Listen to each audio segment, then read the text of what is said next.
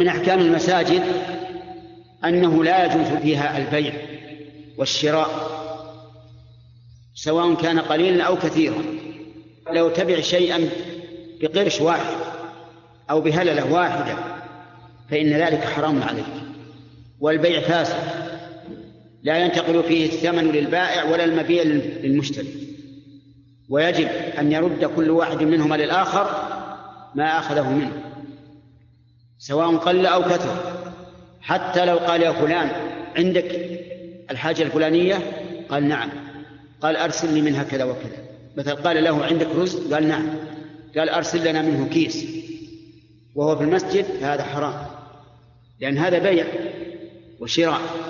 فالبيع والشراء في المسجد بأي حال من الأحوال لا يجوز.